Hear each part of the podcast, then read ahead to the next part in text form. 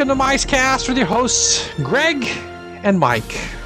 Hello, and we are shaftless tonight, which uh, probably in the long run is going to work out better for this. Speak, particular speak for yourself, is what I was going to say, but Well, yeah, but I didn't use that other term that we have, for him, so uh, it didn't really work out.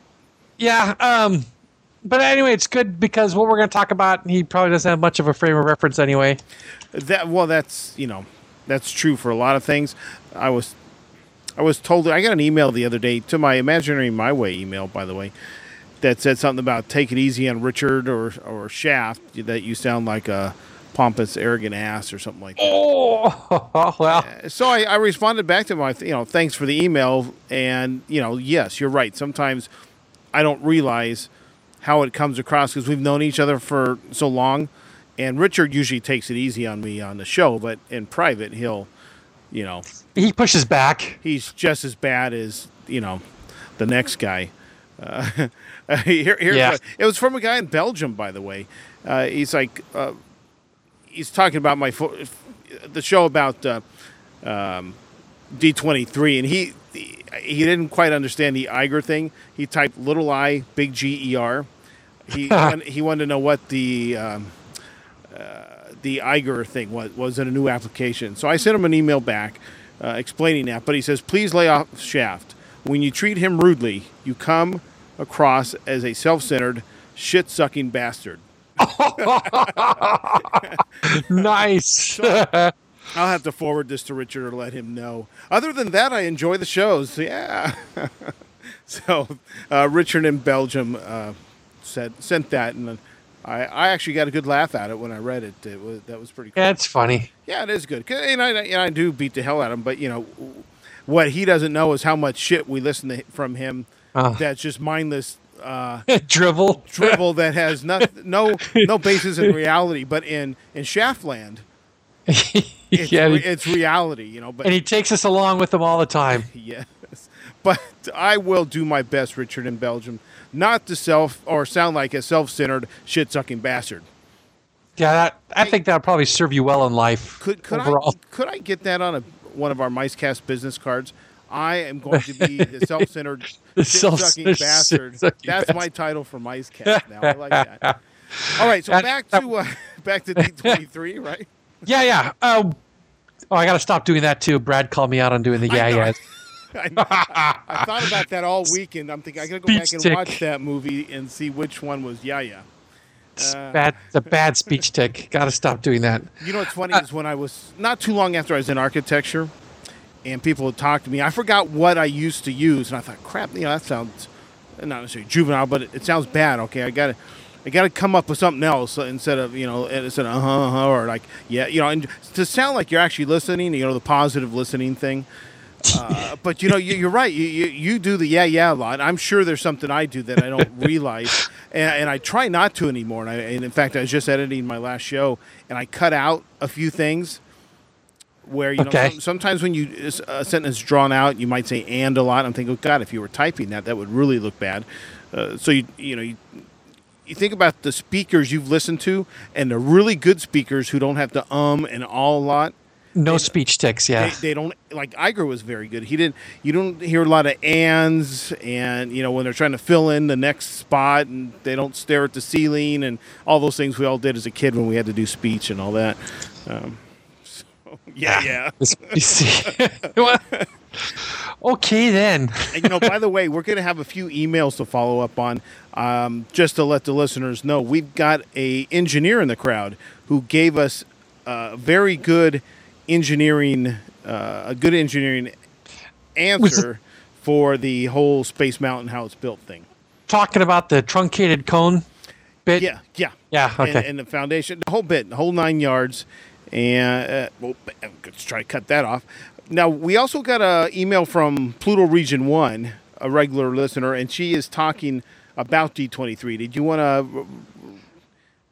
And, and Richard actually answered that email. Yes, Oh. he did. I, I, it surprised me. He act- actually answered a few emails. He answered the one about from the engineer, and he answered this one to Pluto Region One. I didn't realize he really knew how to use his computer well Or ch- checking the email even. Yeah, because uh, usually when we mention emails that we may have e- even got a couple weeks ago, he's like, "Oh, I haven't read that yet."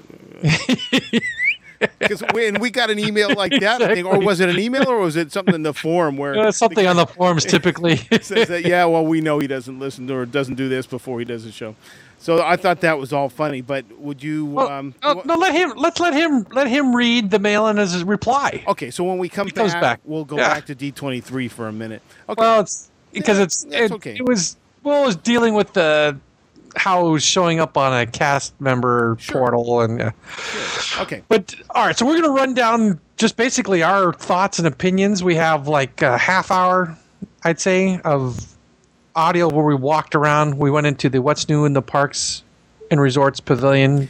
Probably recorded the hit stuff. of the show. I think that was the best part of the Yes. show. I really do. And oh, so we got some.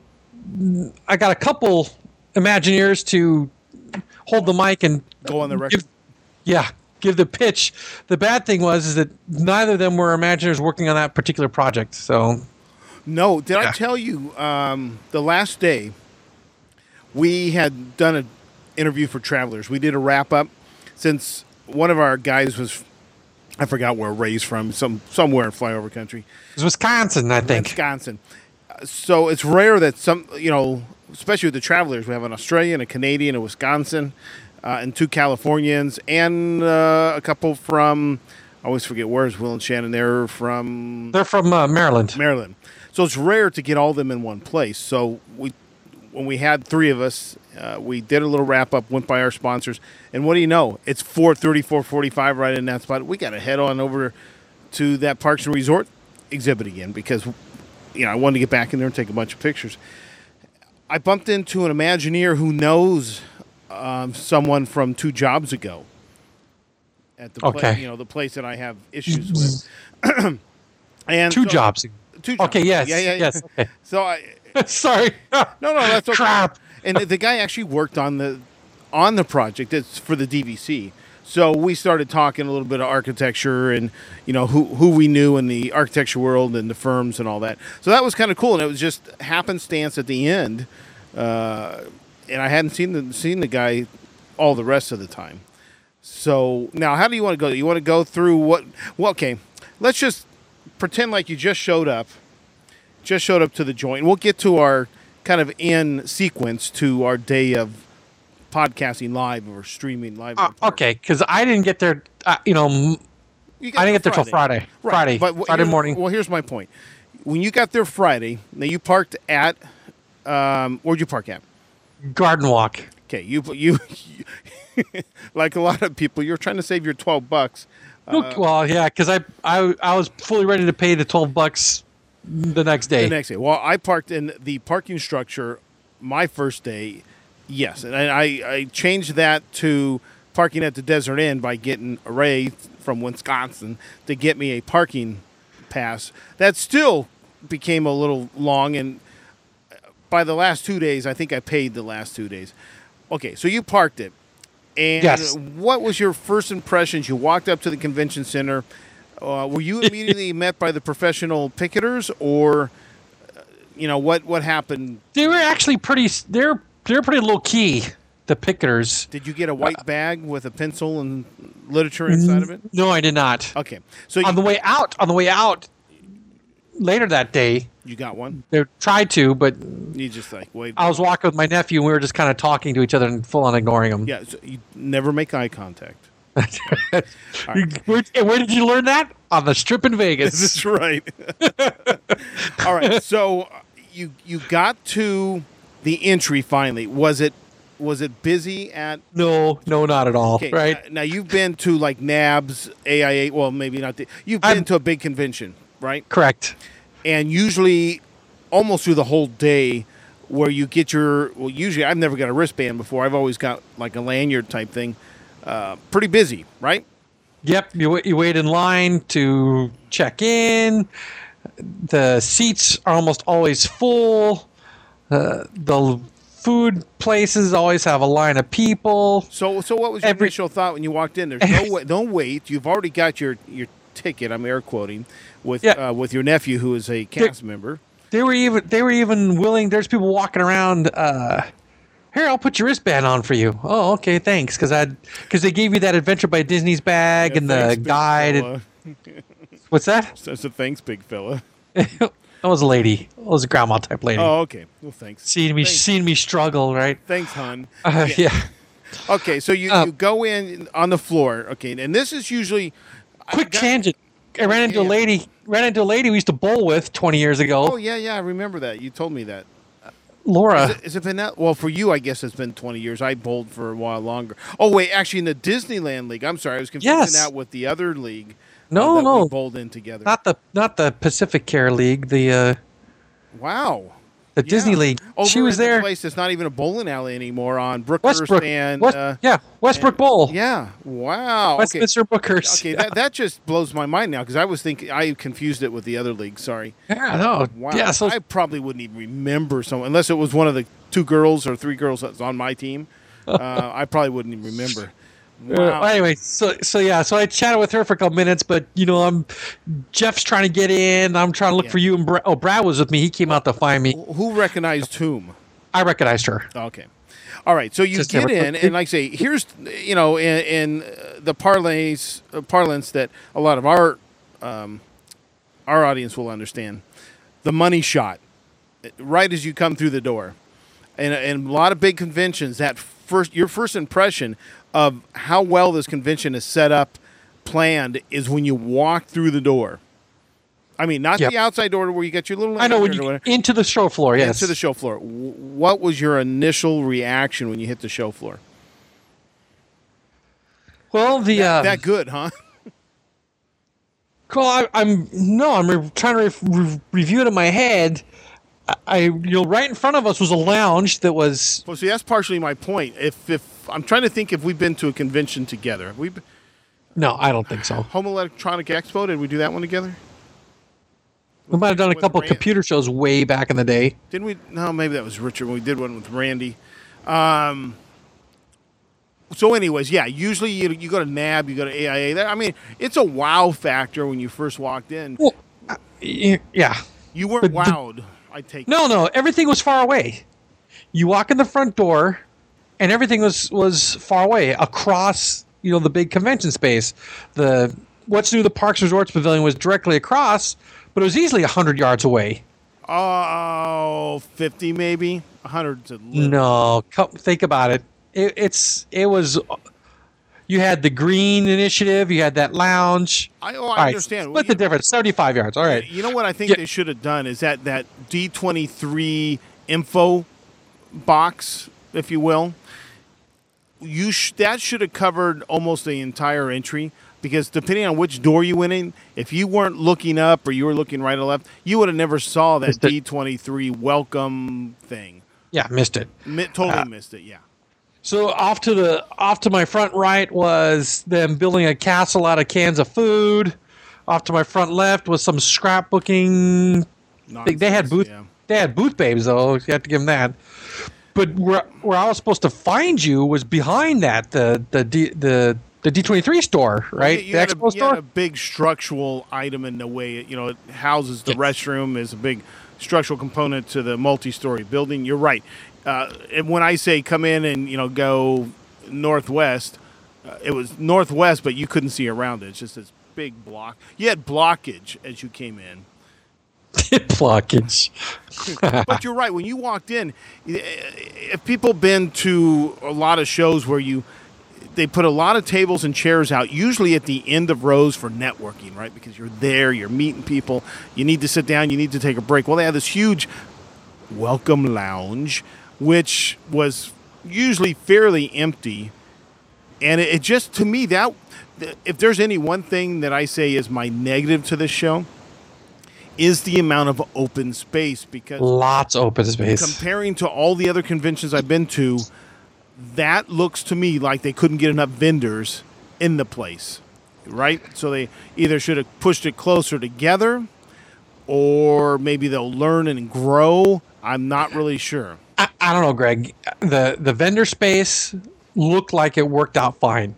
there was when, no okay when you got to the vendor space, but I'm saying when you first walk in, Okay. it looked like there was a lack of displays and vendors If I Yes, it was it was a lot of it was a lot of hangout space. You had to walk that way to go see you know the, the vendors, or you had to walk th- straight ahead for you know at least fifty yards to find some sort of displays for you to play with. Well, that's what I'm saying. For yeah. for for um, a person who's a who's a fairly seasoned conventioner conventioner, um, it looked empty. It looked like, "Ooh, man, this isn't going so well. They couldn't get enough people here. Yes, when you got to the actual vendors, yeah, it, they were. I thought a little too close. They didn't make the aisles wide enough. But you know, again, that's that's a minor thing overall. Uh, I don't know if they were going for all right. Let's keep the space big and airy because we're expecting lots of people, and they didn't want it to look crowded, even though it was. I, I don't know. See, I, I would think you'd want it to look crowded. Like the first couple days where they had the pin horde trading area was fairly empty. Um, they had uh, they had a queue for I think one of the rooms upstairs queuing up downstairs. Uh, I think it's the D twenty three room for some events that really had a a large following. Uh, the, um, of all the areas to eat, you know, I'm guessing that a lot of people did not eat there because I ate. So we'll see. I only had to eat there two days because the other two days I had to leave early for something. But I was past lunchtime. I did. I, I saw a fair amount of people grabbing food, but they never filled the area, the seating area for food. And and the funny thing, I loved it. I've got my book here in front of me. The uh, they named all the food locations after Disney names I noticed that. even the the halls they met in they they they made some like d23 here you go you've got the um the arena okay the arena grill is the only one that's not named disney name they named one of them uh, stromboli tat uh Ferrari, Walt's Diner, uh, Caballeros Cafe, Woody's Barbecue, and Baloo's Barbecue. Uh, now we ate at Woody's Barbecue one day, and it was all right. Uh, and, and I was kind of excited because they had Hearst meat for they had Hearst hamburgers and stuff, and I was like, yeah, you know, Was it pricey? yes, but you know what isn't? So uh, now Ryan was telling me you could go right across into the Hilton, and there was a uh, some Italian like pizza joint, uh, you know, a name brand that you would recognize if I could actually remember it, uh, which I don't. But yeah, my that my impression was like yours. It was empty. They they and I think they had a pretty good attendance because if you judge it by the arena, and I went to a few of the arena events, according to some websites I found, that arena holds nine thousand people. Now Richard was arguing with me because he thought it held seventy five hundred people. Well, the website I happened to look up that day because uh, Ray was asking me, and I, my estimate was way out of whack. It, I thought it was a twenty thousand. He's like, no, no, no, no, it can't be that big. So let's say it's nine.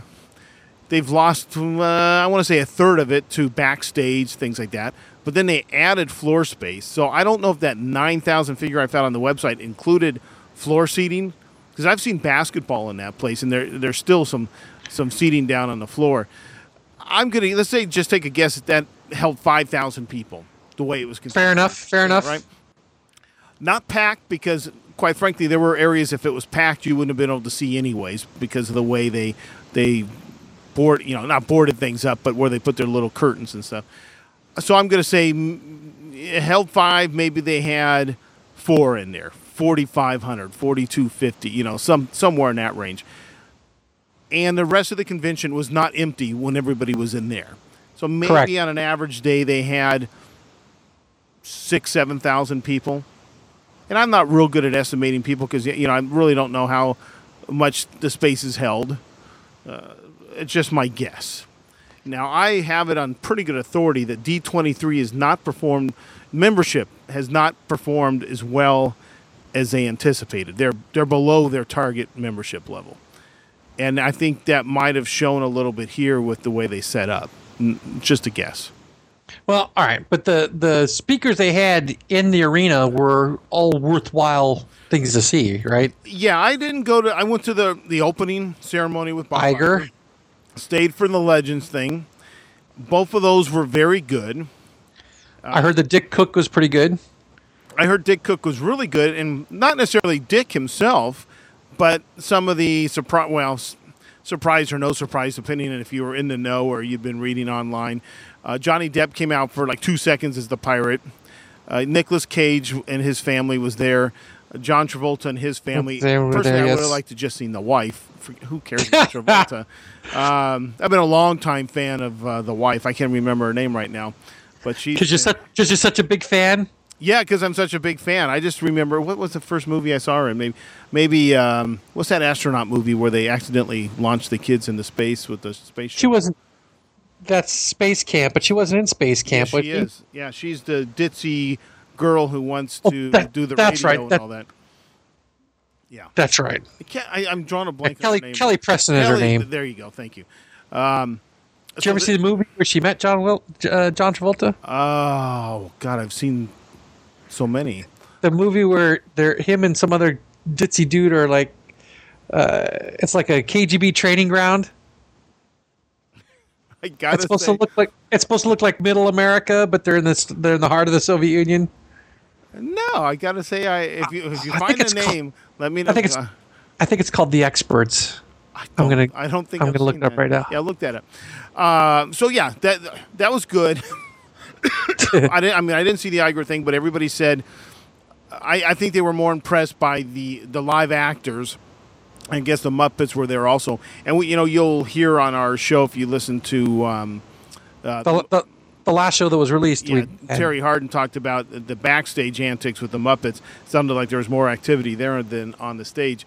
Eh. I mean, there was a, a short clip, I guess, for Princess and the Frog, but I'd already seen the first 30 minutes of it in the Bob Iger thing. So I, I purposely stayed away from the uh, the Dick Cook thing. And, the, you know, people were strip search of all their electronics again. So as a podcaster, I'm partly there for information, right? To Yep. enjoy it, but I want to take pictures. I want to record. Now, that didn't uh, say that I didn't enjoy my Bob Iger time. In fact, it was somewhat refreshing to be unencumbered and not have to worry about my levels on the recorder or uh, getting the right picture. Just sat there and enjoyed it. So that was, in some way, um, refreshing. And I kept leaning over to uh, Ray saying, Where's Eisner? Where's Eisner? I I really enjoyed Iger. You know, I gotta. I don't want to say I had a negative impression, but I've listened to Disney Wars. I didn't read it. I listened to it, and hearing some of the things about Iger, how where he came from, uh, how he got to Disney, how he got to the position he was in, and how he eventually became the CEO.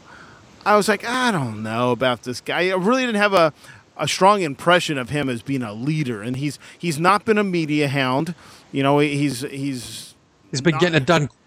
He's been getting it done quietly. Yes, I knew he was a techie guy. He, he likes technology, but he's he's a quiet guy. He's, you know, he's not on the Wonderful World of Disney uh, once a week. He's not always in front of the press like Eisner was. Now, not to diminish Iger, because I think that worked for the company at the time. They needed a face. Uh, face. I mean Eisner. Mean Eisner. Sorry, Eisner, yeah, they needed FaceTime when they he first came into the company, so that worked for me. Uh, but Iger did really well. I was impressed with with him. Uh, he wasn't, you know, overly stiff. He wasn't overly loose. He just, I think, presented himself well and seemed genuinely enthused and excited about what he was bringing to you. Uh, and being a guy that didn't come up like through Disney, I know Eisner didn't either, uh, but he seemed to, you know, snort the pixie dust right away or drink the glue or the, the whatever he had to drink to suck in all the Disney excitement. Iger seems to be right there and not an overly uh, oppressive way, but just someone who genuinely seems to like where he is and what he's doing. That was my impression. Uh, and they did show one clip that I thought was interesting. He he had the mayor for Anaheim come out on the stage, really not to do anything other than partially co-announce that they were going to give the Dream Suite away for the night. Uh, the thing that I found disappointing about this random uh, Dream Suite ticket or whatever under your seat was randomly placed in the uh, not the public seating area, the, the the roped off area where you had to know somebody, I guess, to get down there or have press credentials or some Oh, really? legend. Not really sure how you got there, but it wasn't open to the general public.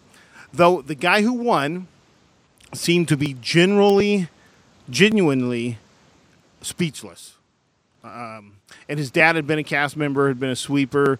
So you know, there was I think some appreciation for what he was he was uh, getting there. It just seemed odd that it was right down in there, like three or four rows from the front. And the funny thing was, they, they probably did three drum rolls. And, and, and the guy's probably sitting there, it can't be down here, right? Can't be me. Uh, I checked my seat twice. Did I miss it? uh, but, you know, that was good. And they showed us the first 30 minutes of Princess and the Frog. It wasn't completely finished, but that looks good. Um, so yeah, I, I, and I also did the Jay Rasulo. I did not do the Waverly Place Kids of Waverly Place one, and I brought my daughter the last day. She wanted to do that, and she would have had to stand in line by herself. She decided that the fangirls or fanboy type people are not the people she wanted to wait in line with at, by herself. And I would have eventually caught up with her, but I was doing some other uh, things that day. So yeah, okay. I think I think overall the arena events went over well. They were well presented. Um, so, anyways, let's go back down to the floor, though. You kind of all right. So, so, so our impression is it's a little weak, but yep. doesn't mean it's bad because uh, again, first year, but for, and it was for growth. I was also there on a Friday, so it kind of points out that I'm on a Friday morning that if it's empty, then maybe there's not a lot of out of towners here. Yeah, well, right? you know, again, like I was there Thursday, it was about the same, maybe a little slower. Now I've been to, you know, NAB, and I, I mentioned NAB a lot because that's one of the big ones I go to it's primarily during the week. It's not on the weekend at all. Different type of convention crowd. Same with the AIA. This is not. I I think they want it to be where people leave their homes, leave their jobs, take their vacation to do D23. I I think it worked out to be some travelers, but mostly locals. And bam, the weekend Saturday was pretty crowded. Though it yeah. sure didn't fill up those empty areas you talked about earlier. They stayed relatively empty. Yeah, those dining areas on the corner. Those stayed empty. The uh-huh. the lounge in the middle pretty much stayed empty. And when we get to talking about the Parks and Resort thing and the queue that you had to wait, that also wasn't very much. wasn't very full. Five, um, five minutes well, at the most. Yeah. Well, the first thing you know I wanted to do was scope out where we were gonna do our broadcast Saturday. I was kind of for me, D23 Friday was had I had two missions besides just seeing it. As I wanted to see where we are going to be, what the area was like, recon, and then and then recon any what would be worthwhile stuff to go and grab audio at. And we ended up how much spending like an hour and a half trolling the aisles of that stupid uh, vendor place, looking well, at those chef skis, we, looking at yeah. But we partly did that because we also some, we also went and um, kind of pimped ourselves on Lou Mongello. Yeah, that was fun. Feed. Yeah, uh, but yeah, there was some neat shit there. I mean, old old laser discs. I mean, like uh, um, like would have been a top of the line, fully featured laser disc Oh yeah, for uh, forty thousand leagues under the sea. CAV, right? That would have been the uh, the best quality, right? If CAV was the best quality. Yes, I think so. Yeah, constant so, angular velocity. Yeah. I know, and I went back and looked at those. I remember you pointing those out, and I had seen them, but I hadn't flipped through them. I went and flipped through them. Then I was looking at the price, and I'm like, "Come 30 on, bucks." I mean, thirty bucks. I, I can get most of this on DVD and D, you know when DVD first came out and I'd put them side by side, I'd I'd still say I'll take the sound on a laser disc and a picture on a DVD, and that was barely giving the DVD a picture uh, boost. But now we've got you know better TVs for one that are yes. you know getting a higher quality, and and the, the sound has got better, the compression quality's got better, everything's got better.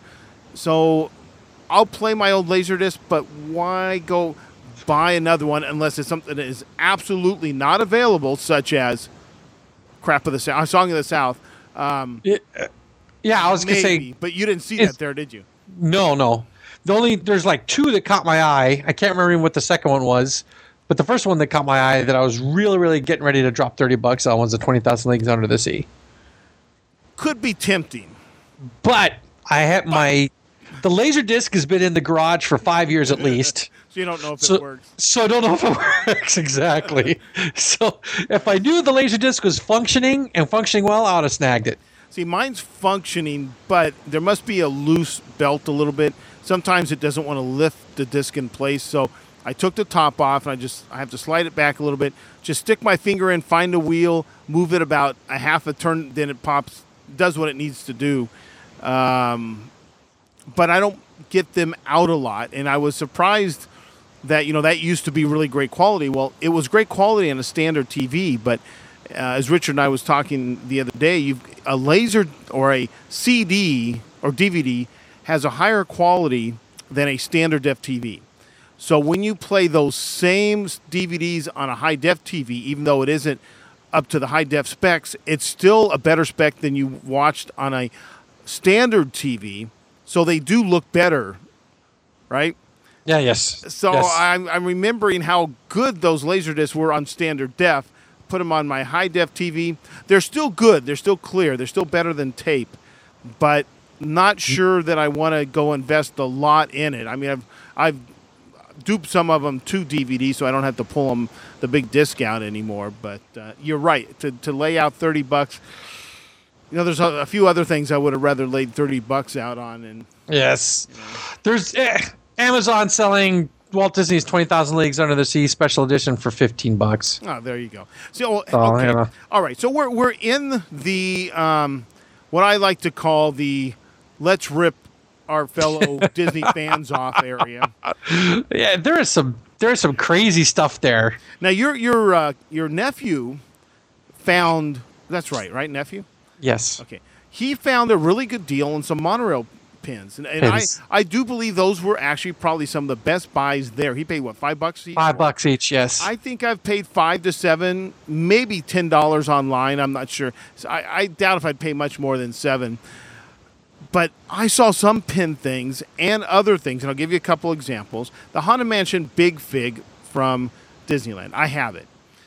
what the hat box one? You mean No, no, no, no, no, not the hat box. The mansion itself, the build. the Olszewski? No, no, no, no, no. It's a Big Fig series. It's it's the one that was playing. The the, the lights were on, and the the the um, Okay. Okay. So that that's not an Olszewski. You're right. I'm sorry. No, no, yes. no, no, no. It's just consider it's what it, it was sold along with Big Figs. It's that Okay. series of stuff.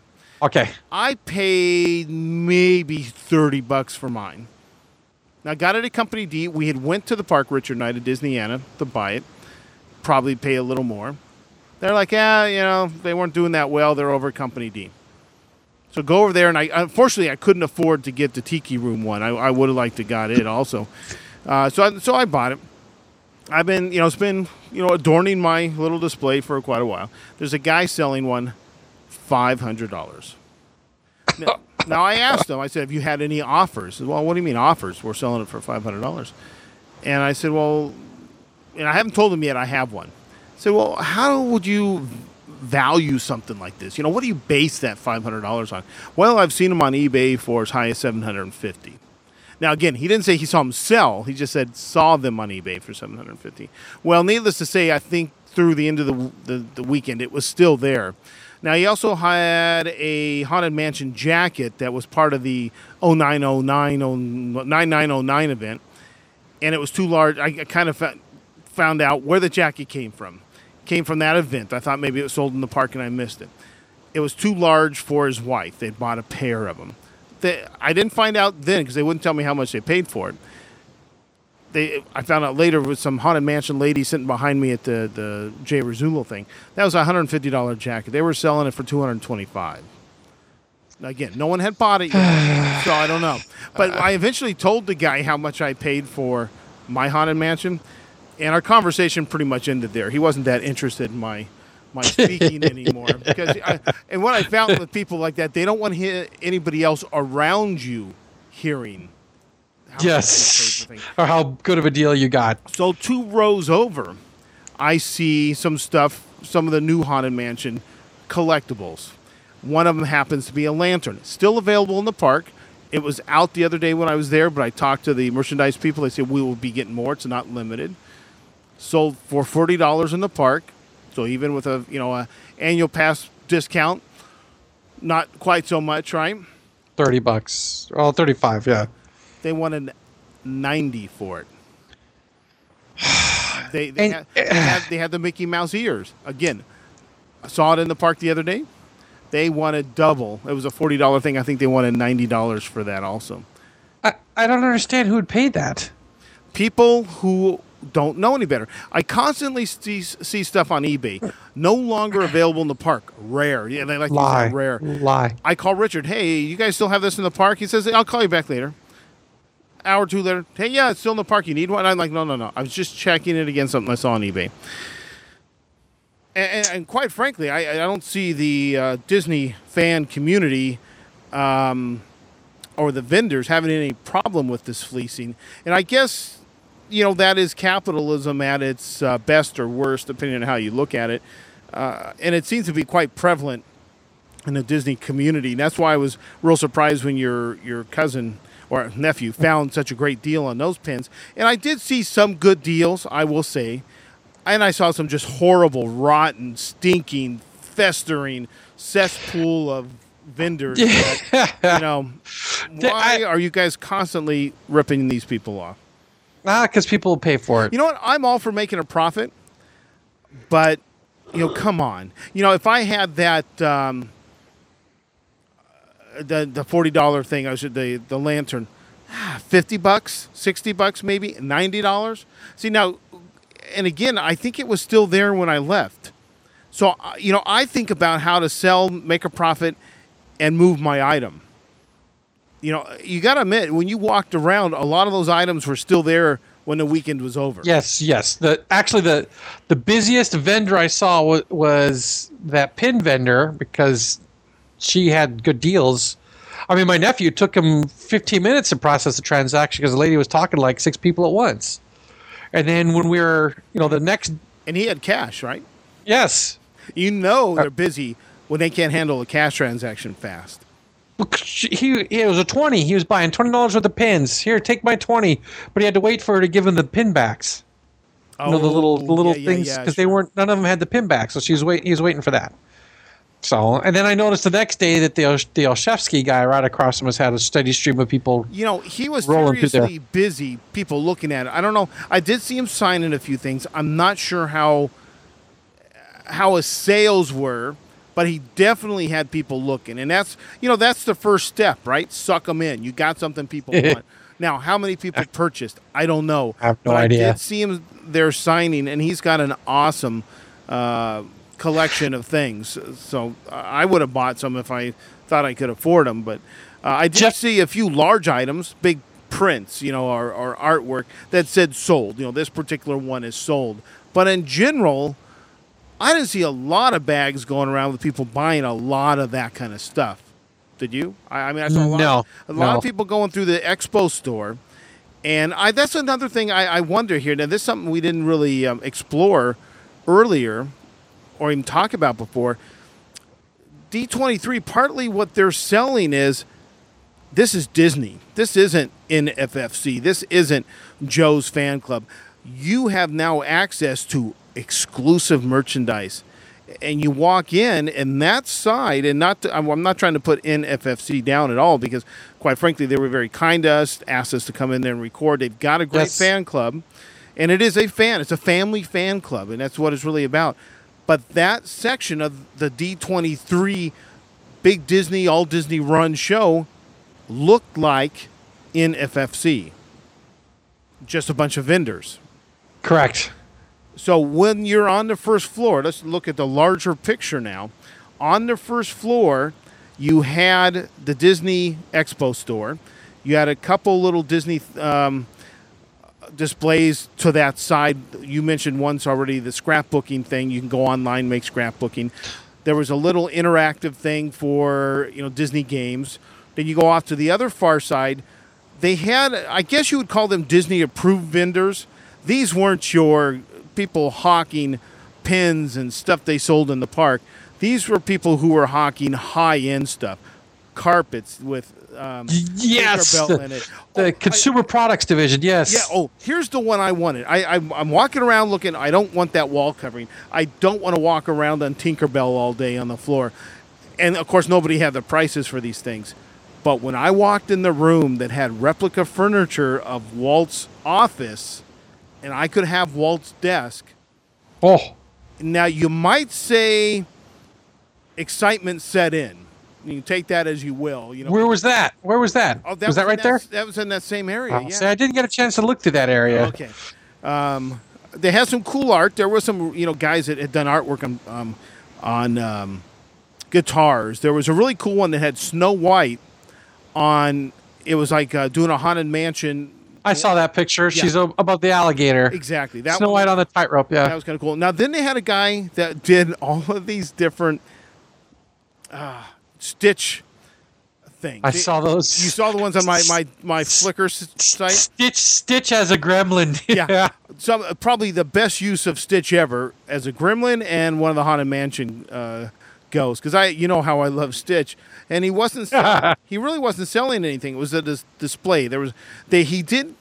He was selling a um, not Bob, but the other um, robot from. Uh, Black Hole. He had, and it was only like one hundred Vincent. fifty dollars. Vincent. It looked really nice. It was a great piece, not very expensive at all. One hundred and fifty bucks, you know, for what it was. Was that But the- Block 28 guy? I, I've got his card around here somewhere. In fact, his uh, brochure was really cool. It was a passport, and you flip through it.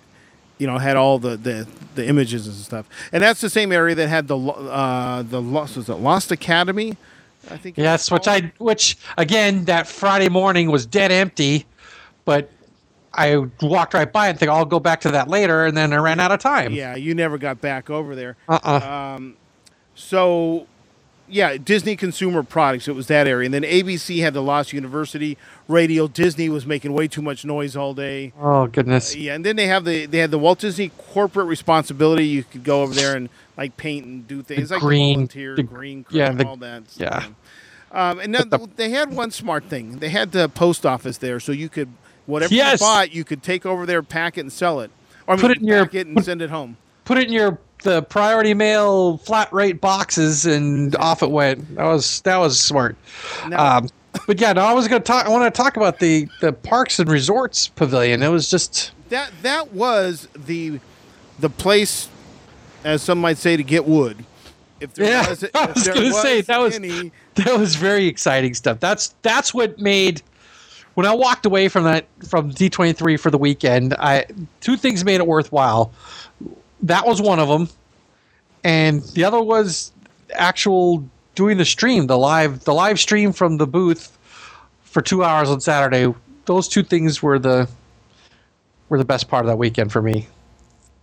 Yeah, the streaming was a hell of a lot of fun. I wish we had, well, one, I wish our compadre had actually made it to the rehearsal. The- the week I'm- before, I'm yes. Air quoting the rehearsal because he seemed to be on his own agenda and we were pretty well in sync. Sync, yes, and that didn't work so well sometimes.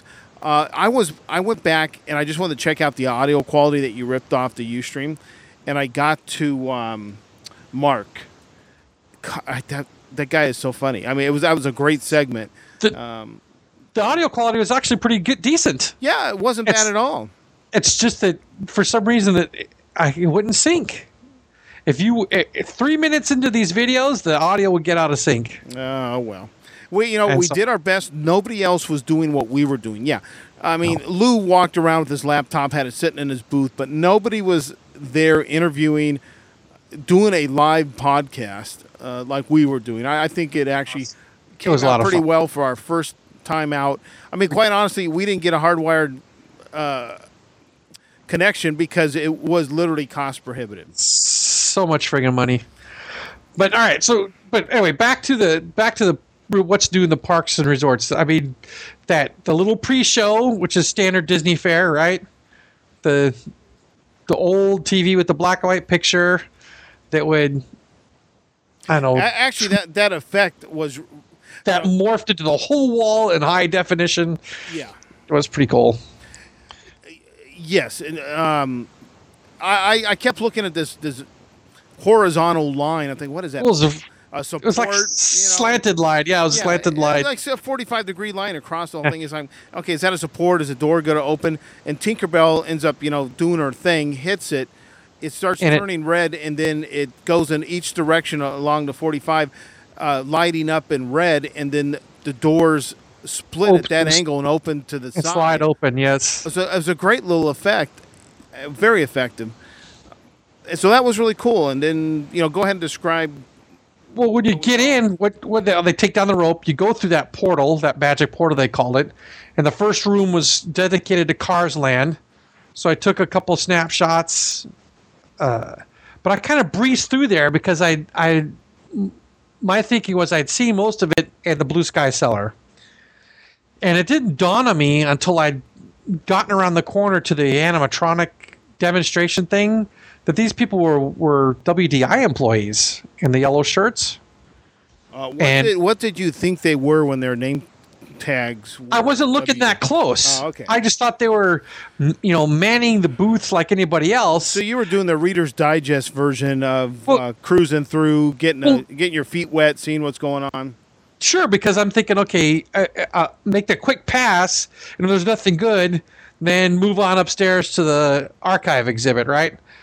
So, but I got sucked into the animatronic thing because you could play with this thing that looked like a mixer and make the the animatronic uh, digital guy move because they do all their animatronics in a digital realm first, and then overlay those movements onto the three the 3D figures. That's yeah, what I learned. I, found that interesting. I didn't spend a lot of time over there because I, you know, seen that at the studio, seen that at WDI, seen all the video, you know. But now they're, you know, they're going away. It looked like from that the board with all the little dials. yes. There's some very sophisticated ways of uh, animating the figures now. I, I because I've seen so much of that before. I spent less time there, and I actually went back to the cars area, did some, you know, model talking because I have experience with model building in, in my line of work. Looking at the two different, three different models and the differences between them, and finding out why, where, what, how the difference. I was all into the scales of them, and of course Yes. taking pictures and things like that. Well, all right. Well, one model was um, just of the Radiator Springs Racers attraction, right? That was the biggest one in there. half inch equals one foot model. He and this is the model that and you, you if you see my pictures on Flickr, you'll see all these lines through it. It's cut up and it it will be taking taken out to the site in a truck, and they'll actually take the pieces apart and they'll use it to sculpt with.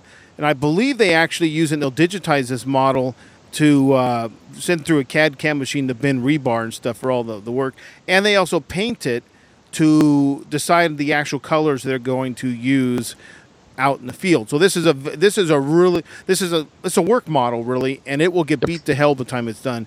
Uh, Yeah. We had one out at uh, Splash Mountain, and by the end, you know, pieces were just thrown in the truck. It was really beat up, but that's what it's intended for, and that was the one that really got a lot of people's attention. And what I didn't notice the first time that Richard noticed is they were there was a video screen.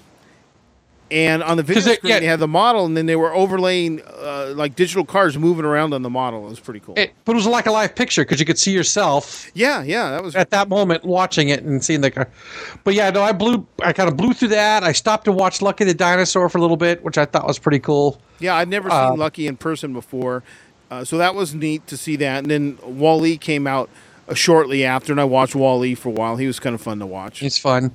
But uh, I went to the back corner where they had the Hong Kong Disneyland expansion, the Toys Land, the Mystic Point, and the Grizzly Trail, and that's where I guess my excitement peaked because it was true. It it was almost like being on one of those Imagineering tours we used to go on, where you could see the show designer talking about this concept, and he was into it, and his enthusiasm was infectious, and you were getting into it, and then you realized, oh crap, this is going to be halfway around the world. I'm not going to see this maybe ever in my life. And you know what's You know? funny that um, a, an architect friend of mine who, you know, makes me look like a beginner, which really isn't that hard. I think we've demonstrated that a few times on the show. uh, but this guy, you know, can in, do his own engineering. He's also got other degrees uh, besides architecture.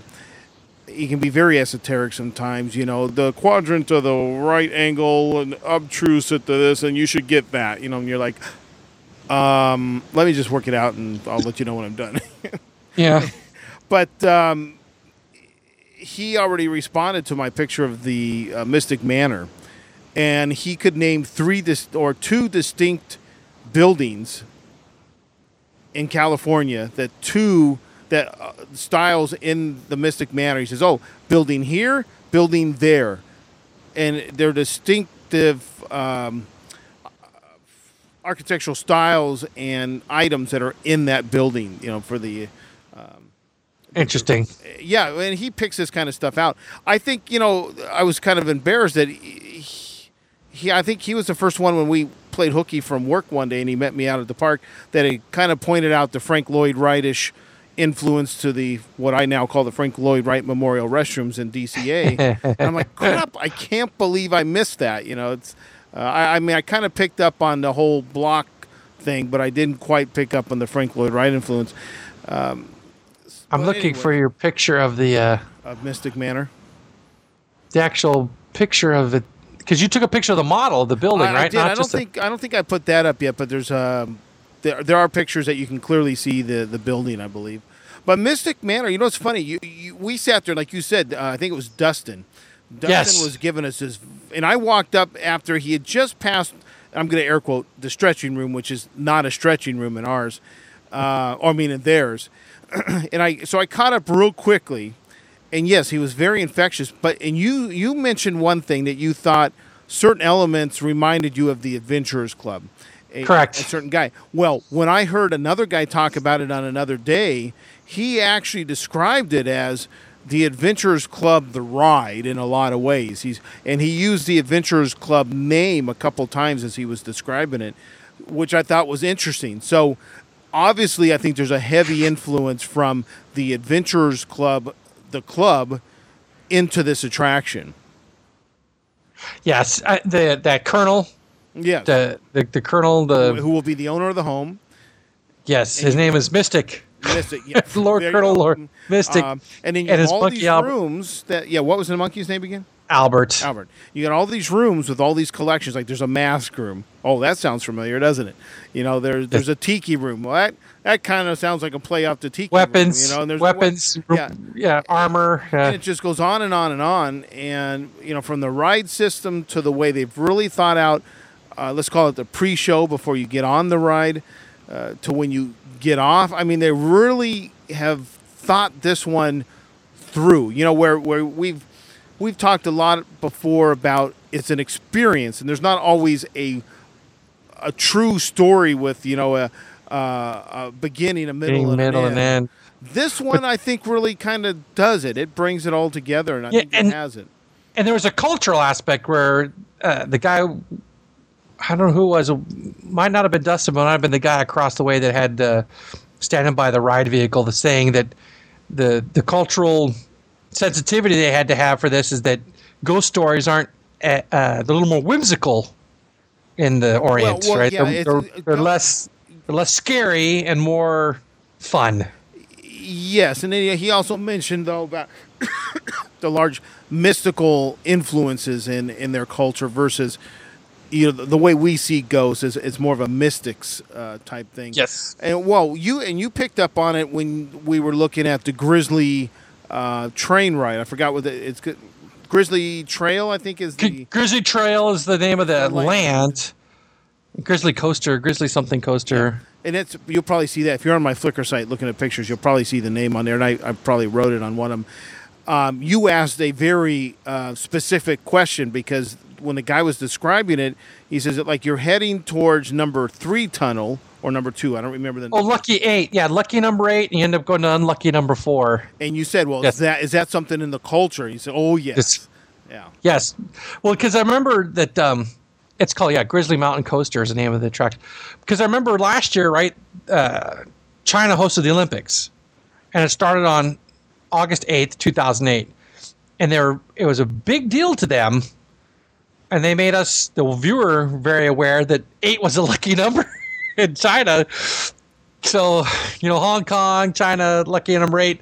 So when they, she said unlucky number four, I'm thinking, oh, maybe that's, so that's Well, I remember when Tokyo Disneyland was going in, and I think it was on the old Disney Channel when it was still a paid channel. They were talking to X Atencio, and he was the one that uh, wrote the script for Haunted Mansion, or I'm sorry, Pirates. And they were trying to, he was, you know, put it into Japanese. Well, Dead Men Tell No Tales doesn't really directly transfer. It's not exactly Your Mother Wears Army Boots which is a reference to being a whore. Uh, but it's something that wasn't culturally sensitive. I'll air quote. And so they had to find other ways to say like, uh, "Don't go here, or you might end up dead," or you know, some kind of way of getting the same idea across, but not in the same way we would say it.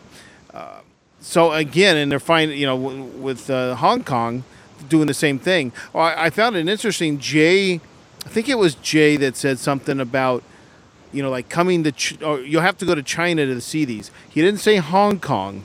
He said China. Now, you know, there was there was a few things that you might read into a couple of these announcements if you really wanted to read into them. You know, obviously Hong Kong and China are now uh, together again. Uh, not that the Hong Kongers or those Yeah. people of Hong Kong enjoy it as much as China probably does. So I, I found it interesting that he used the word "you got to have to go to China," and nothing really was said about Shanghai. That was uh, absent, you might say, from the whole talk. But so let's go back to the resorts area. So the three we're going to have in Hong Kong Disneyland three new lands. We're going to have the Toy Land, Which opens first. which opens first and had the least amount of The detail amount of in the model. That's right. Yeah. The model was like white, and Yeah. quite honestly, even looking at the the artwork, I think it's it looks like a land that let's get this open quick because it's to open in what in a year, less than a year. They look like they're pretty much off the shelf attractions with some Disney esque stuff added to it. You know, let's say Flik's Fun Fair. With Yeah. you know, if you know, uh, some theming around it, right? I mean, not it's not it's not going to knock your socks off, I don't think. And then the the one that will follow next will be the Grizzly area, correct? Correct, because the uh, the They flank Well- the Mystic. Uh, yeah, because they're beyond the berm, right? So you have a you have a pathway out of uh, I forget Fantasyland, I guess, or by Small World or whatever, into Toy Story Land, and then you have a path out of um, I think it would be Adventureland or Frontier Adventureland, because it's up against the river. The Grizzly thing is up against the river. And then Mystic Point's in the middle, so there's, the only way to get there is either go through Grizzly Trail or through Toy Story Well, Land. you know, So in theory, they could have started at one end and just worked their way. They're take they're going to take the longest in the middle, which is Mystic, and work in Yeah. towards it. Is kind of the way I looked at it. Uh, but they're getting three lands that are beyond the berm. They're outside the berm to get to them, and And- and, quite frankly, pretty impressive looking stuff. yeah, yeah. There I go again. Sorry. Yeah, yeah. Yes, I was very. Uh, that that's the those three. Well, Mystic Point and the Grizzly Coaster, or even the whole Grizzly Trail theming. That whole thing just makes you want to go to Hong Kong now. Well, I'm telling you, I, I'm ready to start up the bulldozer on that other show that I do and get rid of Big Thunder because uh, th- Oh yes, that Grizzly Coaster looks awesome. Well, I asked the I asked the lady. Now, here's the funny thing: is what is it? They had people that work at Walt Disney Imagineering stationed at these models or these these talking areas. And the first guy we talked to, Dustin, he was the show designer. He knew the sequence of the story. He could tell you the background of the story that the monkey opens a box and makes everything come alive.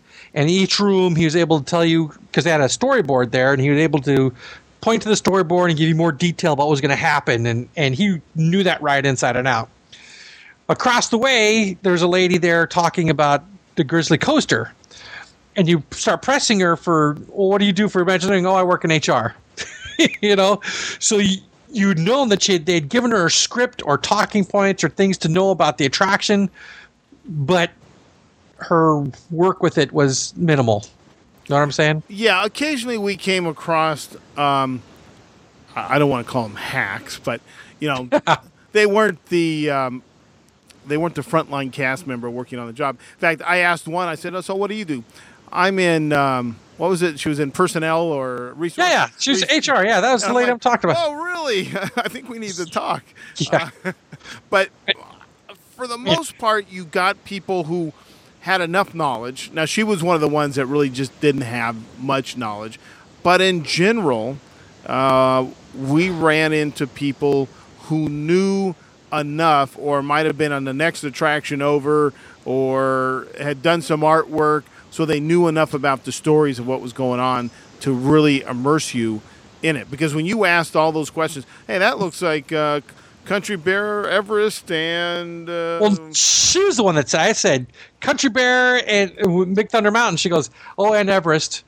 And you know, we both had the same thought. Oh, really? What's what's Everest? It's gonna have a big old AA at the end. That's not gonna work. oh yeah, yeah. I, Yeah. Asked, I asked her that, and she looked at me really funny. yeah, but will it have a big? I, what did I say? I say, will it also have a big uh, animatronic? at the end Animatronic. that doesn't work half the time. Yeah. Uh, no, the Everest thing is that it went backwards, right? And then she also said you're going to get wet like Splash Mountain. Yeah. So it's, but the, so we went, but I went back the next day with you know recording gear in hand, and that time we talked to people who were like the I wanted the the rundown of Mystic Point or Mystic Manor from the person standing there, and she was, uh, um, what she what, what she did she dealt with the ride mechanics or something, right? Oh Yeah. Well, anyway, after after we're talking here, I'm going to play that audio, and you're going to hear what she said she does. I forget what she said she does, and then I went across the way to talk to a guy. Um, he's a little aisle, right? Talk to him, and he works in construction for DCA, so he's working on the DCA project, doing building the buildings. So he's not. He didn't have a whole lot of, uh, I guess, insider show secrets either. His No. insider secrets were construction related. Right. I, I bumped into um, a guy at the DVC resort model uh, on my last day, and he was the project manager, and he he knew a lot. And you know, then I said, "Oh, I'm an architecture. I, I've been to the firm that designed this." He said, "Oh, yeah, which one?" So I named the firm, so then he knew I knew what I was talking about. And we they were when it came to be five o'clock. The, the WDI guys were still yakking away, talking to me. Literally, the red shirts, the The handlers, yeah, yeah. the The Disney handlers. cast members were practically pushing you out the door. It was five. You're done. Get out. I mean, and they Not weren't, only they, that, they weren't it's- being shy about telling you to get out either. Uh, it's five o'clock on the last day. Get out. oh yeah, that that too. Yeah. Yeah, we ended up chatting with the sh- the the show producer or the um for the land for Cars Land, right? Her name was Kathy, was it? I think yeah, because I. I kind of gave her a hard time about boy that land doesn't look very. Uh, you know What? what? was I saying? Immersive or whatever. It it, Oh. it really even just looking at the uh, artwork and when Jay Rasulo showed it, I'm like, yeah, you know this this is a quickie. Now, granted, the kids will love it. Don't get me wrong. What Cars Land? No, oh, I'm sorry. You went back to Cars Land. I was thinking Yes. Toy, Toyland over or whatever. Oh, yeah, Toy Story Land. No, no, you're right. That did look like a quickie, but then again, if we had if the model had some better treatment, our opinion might be different. Well. I, I saw artwork at Jay Rasulo's thing, and I was still um, unimpressed. All right. So what else do we look at? Uh, if you can't tell that the parks and resorts area was pretty sweet, we got we got some audio from in there. We'll play that next. Um, the archives upstairs, the archives, the exhibit from the archives, another one of those areas where you no pictures or videotaping allowed. What was in there that you liked? There's two in or the, three in the archives. Uh, it was nice to see the full scale model they used for twenty thousand leagues, and the 11 condition- foot long. and it's still in pretty good condition. Uh, the uh, Tron costume. it's funny, the, yeah. They had the little Velcro zip for um, you know the necessary. Doing number one, yeah. and the black hole robots. Short of that, I think I'd seen everything else or something similar to it when I've been to the studio or before. Nothing that really said, "Oh my God, I'm so glad I came up here." And I'm sure I'm very happy I didn't have to wait in line. oh yes. And quite frankly, I was hugely disappointed by the archives. So the one thing I was probably really disappointed with the archives was that one. It was it was sparse. It was sparse. There was a, oh the Sleepy Beauty book was there. The the book the jeweled book they use at the opening, right? That was there. Well, that's cool. You know, it's fifty plus years old. It's preserved. But costumes on mannequins, who gives a shit? Uh, And there was a Exactly. and there was a ton of princess costumes on mannequins. Yeah, princess and tween stuff. You know, A High School Musical, yes, Musical, Camp Rock. Uh, yeah, the Mickey Mouse Club ones. Uh, you know, The e- the eel costume, okay, that was that was decent or I'm, interesting to actually, I'm surprised he wasn't buried in it. it. Uh, but yeah, so it was um, it was okay. Let's see what else did I look at. There's some other stuff like the DVD room that was. Uh, they had uh, that Alice in Wonderland display out, the Tron bike. The Tron bike was kind of cool. That it, that looks like that may show up in theaters. Also, it's kind of one of those. Now, though that one was a really nice one, it looks like those displays you would see in a uh, Yeah, the big- poster. Yeah, the lobby, the lobby. you know, Yeah. some 3D thing and all that. Uh, what else? That was about it. Oh, and uh, the the when you come out of the Parks and Resorts Pavilion, you get dumped into where the electronics, the toys, the interactive game spot was. Right there's people playing the Wii version of Toy Story Mania with the red, red, red, green. Yeah, and 3D I understand glasses. that was for sale. I couldn't find it in the expo sales room, but Ray told me he bought it. It's in the store now anyway, so who cares? But Oh, okay. you put on the 3D glasses and it looked like crap. Yeah, it did then- not look that great. and then you go around the corner and they had this full-on television setup of 3D that was just friggin' awesome. I mean, they had the camera right there next to the special TV, the special camera TV. Did you see the computer down below Yeah. that was processing the information? You put on these glasses, and you could see yourself, and you reach for the TV, and you see yourself on the TV reaching out to touch you. It was just Yeah, specialized It- camera, specialized TV, and then the 3D glasses, the polarized type 3D glasses. it looked for pretty awesome. Then they had the little little robots, the little toy robot. Well, not robots, but remote Well, control toys, right? Toy robots, yeah. The the uh, Buzz was actually kind of cool. He he responds uh, to Yeah, you commands. talk to him. Yeah, yeah, talk to him, and he'd answer back. It was I think it was Ryan who had been looking into that a little bit. Supposedly, when you break him out of the box, it's just like the movie. He still thinks he's a ranger. It, he learns as he goes. Uh, that's awesome. Yeah, I thought that was really cool. That's awesome. He's about two hundred bucks awesome. So it's, Oh now, yeah. I asked when they then they had the, the WALL-E there, and I said, "Does he double as a Roomba or Roomba?" Everybody- That would be That- awesome. But That that's nice. And I want to see him. I want to see him pack trash. that's right. Well, here's the funny thing. The last day I went back in there, and I wanted to get some WALL-E pictures. And the funny thing was, I the first day when I saw Lucky, I positioned myself based on how they showed off Lucky. Well, what do you know? They turned it 90 degrees for uh, WALL-E. WALL-E. So that, and then the the photo pass people were right in front of me. So I went back to see him again, knowing that, and I had to kind of squeeze and wait for people to move and all that. He about 10 minutes before the end of the night, and this really, in a way, was a favor to me. So I went and met this guy over at the DVC display. WALL-E shut down. WALL-E ran out of power.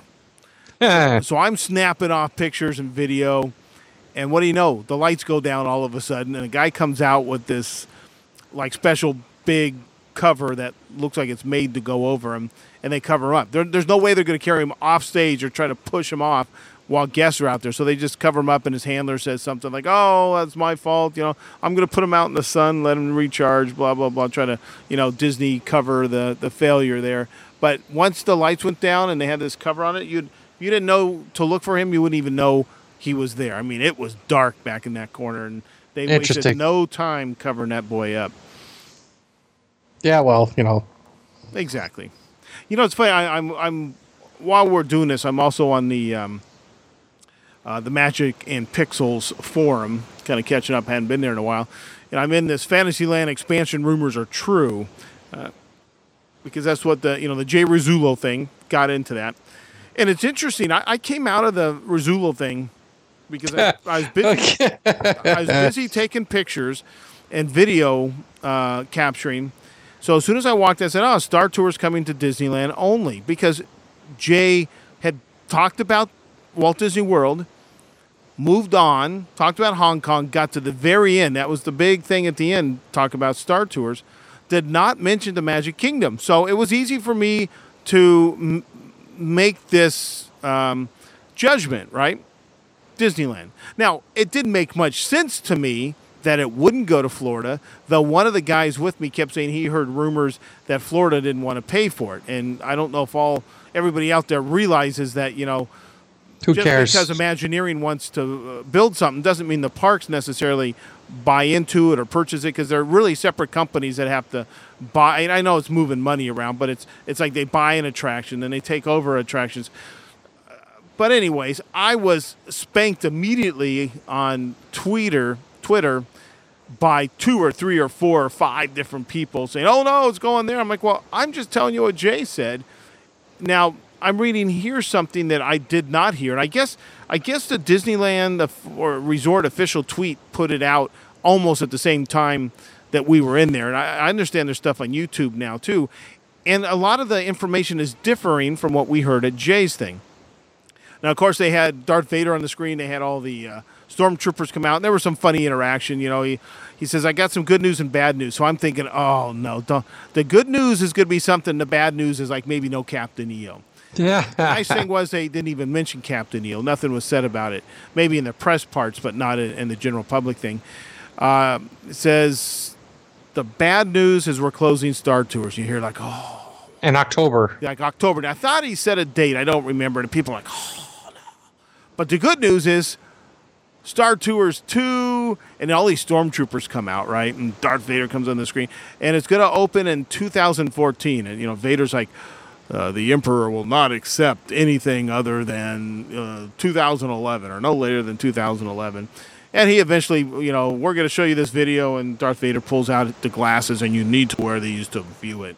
And it's pod racing.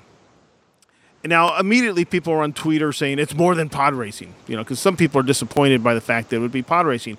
And the pod racing rumors have been around for, you know. Long time. Long time. long time. Now, here's something that I hadn't heard before, and I'll accept that. You know, maybe Jay, you know, you're speaking right. I don't know. If, I couldn't see teleprompters. I didn't see Obama prompters around, but I'm sure he had a set speech. Maybe he forgot little things here and there because you know you get involved in the, the excitement of it all. But it says uh, in this one particular uh, thing I'm reading here, Star Tours will open with multiple endings. Now, this is the first time I've heard it, and quite frankly, I haven't went back to try to read everybody's rumor mill and trying to find the Disney press releases on this. I just I've been busy since uh, D23 has been done, so I haven't looked. But this is the first I've heard of Star Tours with multiple endings. Ha- Have you heard Okay. anything? No. No. I, I obviously it's possible, but then you're going to start. What are you going to?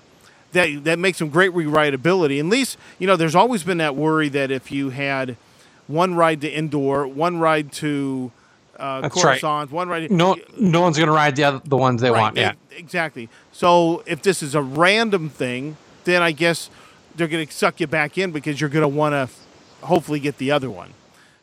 Maybe it's like rock and roller coaster, right? Because every time you ride, it's supposed to be a different Aerosmith tune. Yeah, could be, could be. So uh, that's kind of interesting. Uh, they got into the Fantasyland expansion. Uh, not exactly like the blueprints had went out, but of course the blueprints, uh, like I kept saying, I, I have a feeling. Yes, it's gonna they're gonna expand, but that doesn't necessarily mean this is the final blueprint. Well, they showed us. They didn't show us blueprints, and uh, you know they showed us artist renderings. Now they said that it's going to be both for boys and girls. I didn't see a lot of boy stuff, quite frankly. I see a lot of girl stuff. Uh, Sleeping Beauty, Beauty and the Beast, and what was the other one? Mermaid. Mermaid. Uh, where do you find boys in that? Now there is a Gaston um, Yeah. restaurant or pub, Yeah, with all the with all the horns. Yeah. Yeah, yeah. But uh, say they they satisfy satisfied both uh, male and female. I'm not so sure, but I'm telling you, three rows in front of me, and now and then Brad and I would look at each other when they announced the first princess thing, and these girls had to be in range from 16 to 20, maybe. Screamed like little girls. You would have thought Johnny Depp just walked on the stage. And now, Interesting. tha- that's what, what was interesting about the crowd. A lot of people, you could hear, oh, cool, cool, good, good. But some of the screams, literally like d- Christ had returned or Walt had been unfrozen. DFs. Oh my God, beyond uh, the DF realm. It was, I, I understood the excitement by Star Tours. I mean, I, I didn't yell out, but I was like, oh, this is cool, you know? Um, and it's in 3D too. I should, if I hadn't mentioned that already. Uh, but uh, screaming over the princess thing, it's like I could see Will up in the front row, screaming with his little dude going. Um, quite a large area. I mean, it's going to cover a lot of area. Their Toontown's you know blown away, which is no loss to me. Uh, the interesting thing, Dumbo, two Dumbos. They say Dumbo is the most popular attraction in Fantasyland. And is it is it the most popular, or it, does it take the least amount of people so it backs up the most people in a queue? Well, it's going to be like dueling Dumbos. There's two Dumbos now in the in the artist rendering. It looked like two different size Dumbos, but I don't know. The thing that Jay really pushed was a non-queue, an interactive waiting area where you can play games, do these things, and then walk up when you need to. Well, let's let's be realistic. What are you going to do? You're going to walk up to get in line because with your luck, you're playing some game, the Dumbos come down, and a bunch of people rush over there, you don't get in, right? people are going to queue themselves with or without a formal queue and come back and play the game later, I think. Or they play with the interactive stuff. My guess, somewhat cynical, yes. Now, what he did not mention, and I've seen a few rumors going around speculating, in the bottom of the picture, and I think I have that one on up on Flickr, you'll see a Casey Jr. train. I saw that, yeah. So I saw someone speculate, oh, they're bringing Casey Jr. to the Magic Kingdom. But if you look real closely, Casey Jr. is at the end of the line. There's a uh, I forget what the official thing is, but there's a, one of you know track ends and there's one of those stoppers. My thought is, it's a picture opportunity. It's a set piece in the area. Yeah. Okay. I don't. It could be right. It could be wrong. Who knows? It could be selling ice cream and churros and whatever out of it. Uh, so not really, not really sure. But they're claiming this is the largest largest expansion in the history of the Magic Kingdom. Which is not saying much. But. It's really not saying much. The, you know, half of Tomorrowland didn't even open with the park. So when they added that, uh, the rest of it, not huge uh, and yeah, what's what's it really saying? Uh, it's you know what it is. It's one of those things you throw out like a politician. It sounds great in words, but when you really get to the nuts and bolts of it, does it really matter that it's the largest? What matters is we're getting something we want. Now, yes. I'm, I'm not. I'm. I have mixed feelings. I'm glad they're going to do something. I'll walk through it. Of course, I'll see it. I don't know if I really want to go do all these meet and greets. Oh, and there's a Pixie Hollow too. Um, so, you know, whatever. It's it's ni- exactly. Yeah, it's nice to see they're going to do something here. Uh, supposedly, somebody Disney Daddy Blogspot's got something up here that's got more detail. Oh, yeah, he's got, um, and I'm sure these were released somewhere because somebody told me there were high res pictures out on the, the net almost at the same time I'm sitting in that room, uh, which was somewhat um, frustrating. Also, you know, you think there is it. You paid your big bucks to join D23. You paid your bucks to go to the D23 Expo, thinking you're going to get information in, fr- in front of everybody else, right? Yeah. Almost at the same time, they are telling the rest of the world. So you could have stayed home, not stood in long lines. Uh, I mean, because it was like being in the park. You went to the D23 shop on certain days, certain days there were lines to get in the shop. They had special exclusive pins you had to get vouchers for. And then here was a really nasty part. You go in this room. Oh, that's not bad. You know, cool. There's yes, a lot of this stuff you could buy in the park, but there was some exclusive junk here and there. Oh, let's go. Let's go purchase this. There's a hidden queue that got up to over an hour long at times. I waited 30 minutes one time, 15 minutes another time uh, when I went back because I bought the wrong size and there were no exchanges, so I, I worked that out.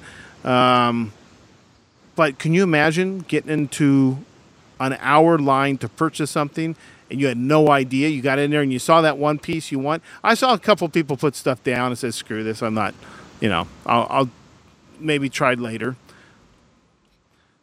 So, so, I don't know. You know, it's it, it's. Um, oh, here's the other thing that really kind of. Um, stuck in my craw a little bit. There's some guys I like. Don't get me wrong. I, am not going to mention their website uh, who they are, as I don't want. I'm not. You know, I don't want to take a dig at them per se.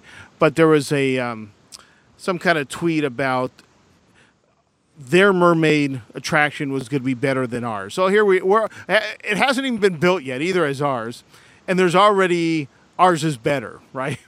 Yeah. So I'm like, oh, okay. So the queue's good because I said, whoa, wait, wait, what are you basing that on? He says, well, you know, your queue will be uh, Victorian, like the um, Paradise Pier area, but ours will be, you know, uh, Eric's castle or whatever it's going to be, right? And it's interactive. Okay, fine. I'll give the queue. The queue's better. Oh, and it's an e-ticket. Well, they've been describing Disneyland or DCA's as an e-ticket. E-ticket, yes. Since the day they announced it, which I've always scratched my head thinking I thought it was a dark ride, but okay, maybe it's plus quite a bit. I'm really, you know, waiting to. It's a wait and see. I'm just not sure. Uh, so it's not even open yet, and, and I'm, I'm wondering, just based off uh, one past ride, that being uh, Toy Story, other than the queues are totally different, the attractions are exactly the same. You know, could they just be putting in the same attraction with a better queue? They absolutely probably could. Probably. Uh, there's a high probability. I don't know if it is. Uh, now, I uh, one Imagineer I know said they've been trying to talk Disney into doing this for a long time. Saves a lot of money. But then on the other hand, the whole idea of having different parks is to have some similar but different experiences. So I would rather see them a little different than exactly the same. Uh, I was talking to some ladies behind me at the Jay Rasulo thing before it started. They had they were all decked out in haunted mansion stuff. They they were here for the 090 no 9909 event. And uh, after it was over, I asked her something because they were showing all kinds of videos of the park. I said was was and I knew it wasn't, but I because I, I, was fishing for information. I said was the um, floating Leota working when you were there the other day. They like, no, uh, we have that out, uh, you know, in ours. I said, well, we do too. I said, we've had it for a, what, a couple years, L- long time, uh-huh. uh, and she goes, oh, I didn't think you had it. I said, yeah, if you would have looked up while you went around the Leota, you will see that she's hanging there. There's like a black tarp Drape, yep. draped over, uh, which Paul Berry's son pointed out to me. I, you know, I usually I'm not necessarily looking up for all those little things when I'm just enjoying the attraction but yeah, what do you know? It's it's been hanging like that since the last uh, uh, changeover from the holiday overlay. I have no idea why. She thought that they had this great thing that we didn't. Uh, I said, no, believe it or not, you got that from us. Uh, that, that's something that we've had here. Why it hasn't been working for a while, I have no idea. Yeah, it's been off for a long time. So, because I always, I, am a little interested in feeling out uh, people sometimes, if you will, and you know what their impressions of our park if it's their first time where they think they've really got something better because you know there there there are the betters and the not so goods and it's just I'm always curious to see what people think.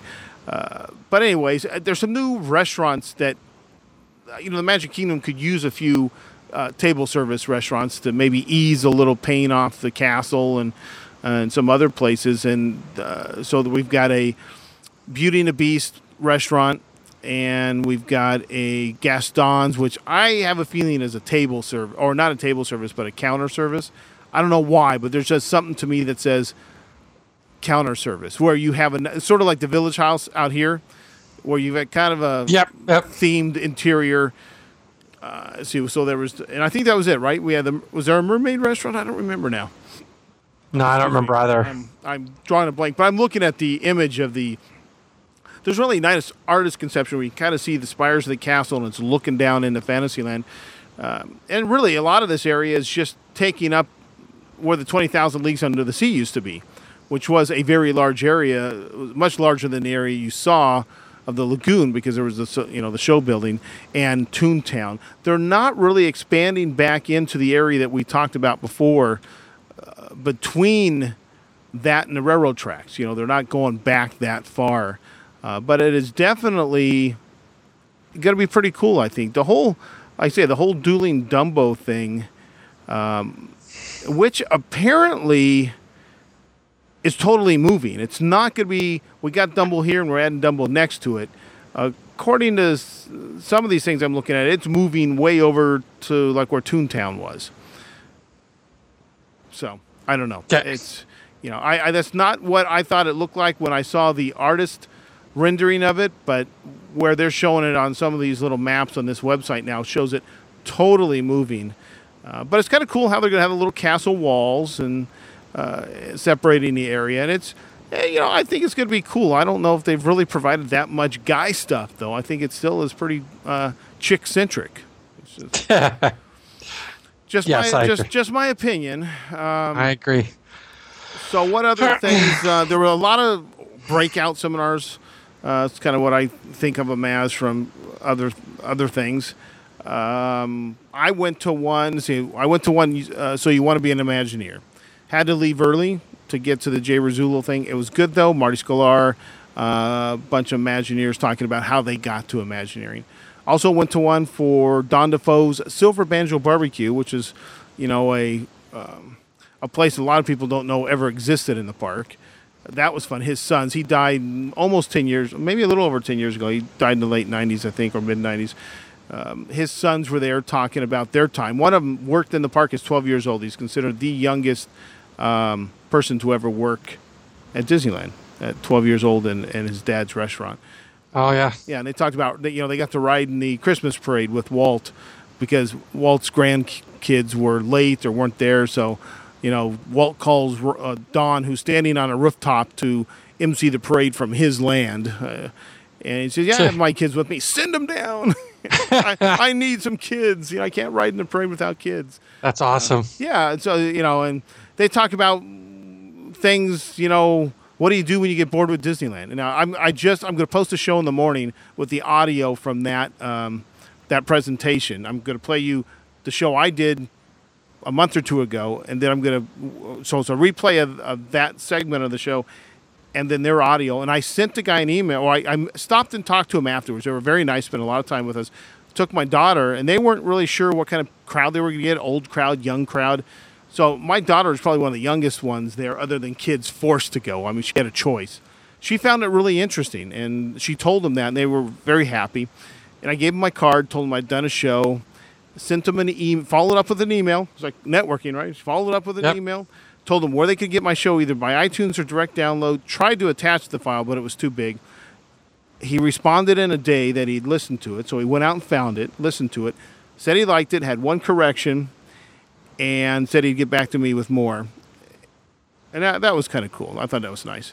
So, so I had some good times in those things. You know, the, I didn't like waiting in line for everything. I mean, you know, it's Disney fandom. People go hours early to get in line for the cruise line thing or to get a pin or you know what. Well, because they're giving away crap, right? There's that too.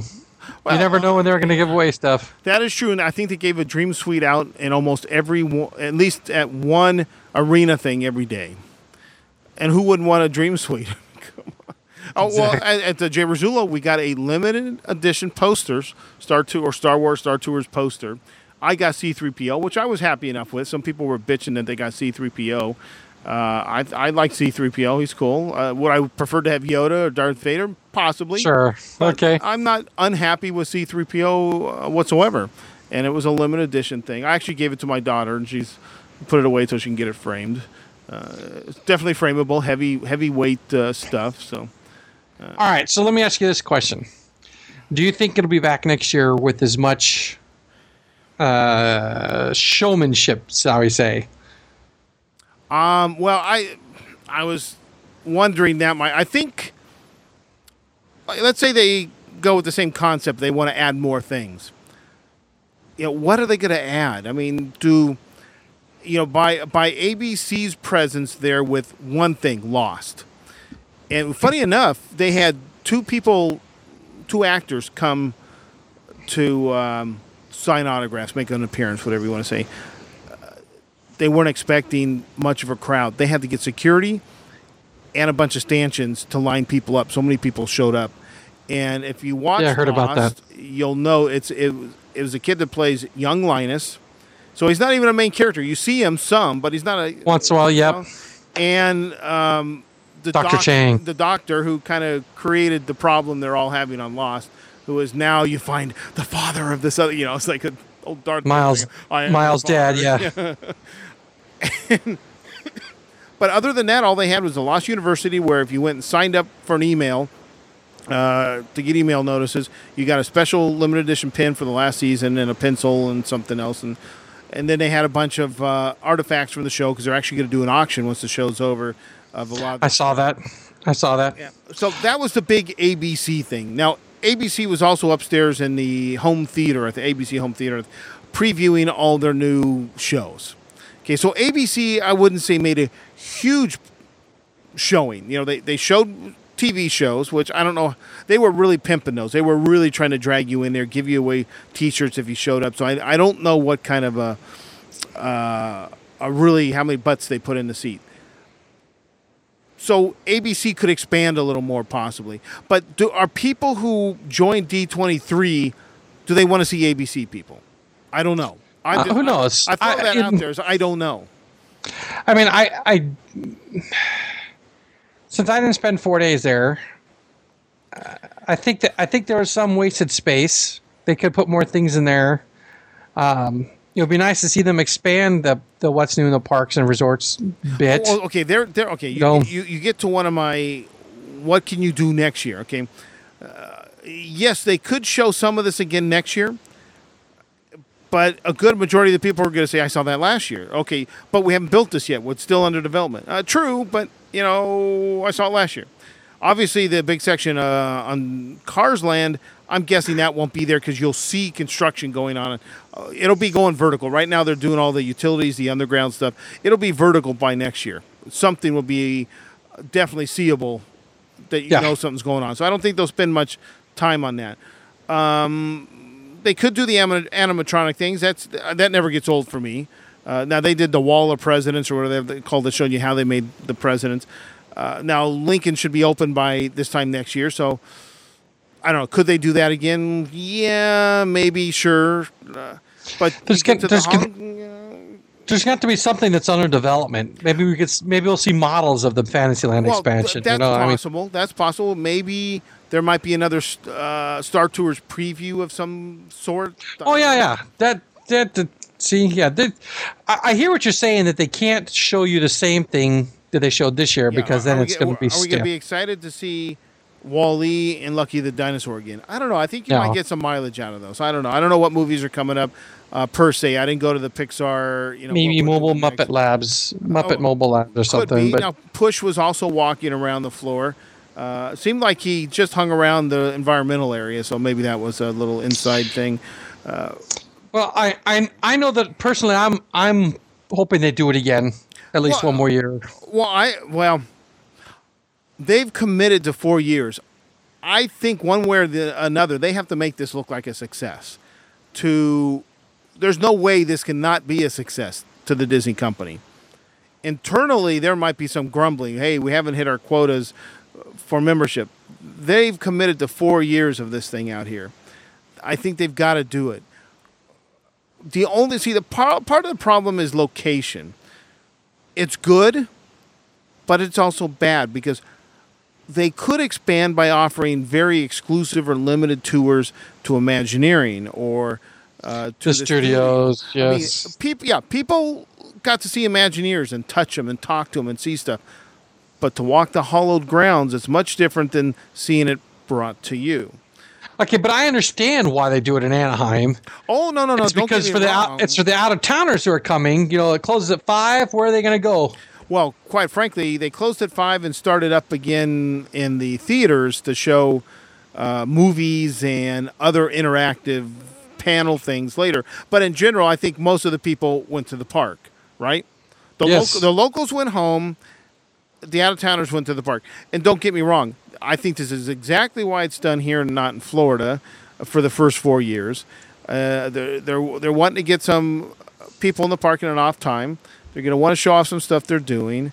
And there's there's a lot of distractions if you do it in Florida. And and let's look at the convention center on property in Florida. You've got Oh, tiny, tiny. well, you got the contemporary, and it's I I haven't been in it, but by by looking down at it, it doesn't look very large.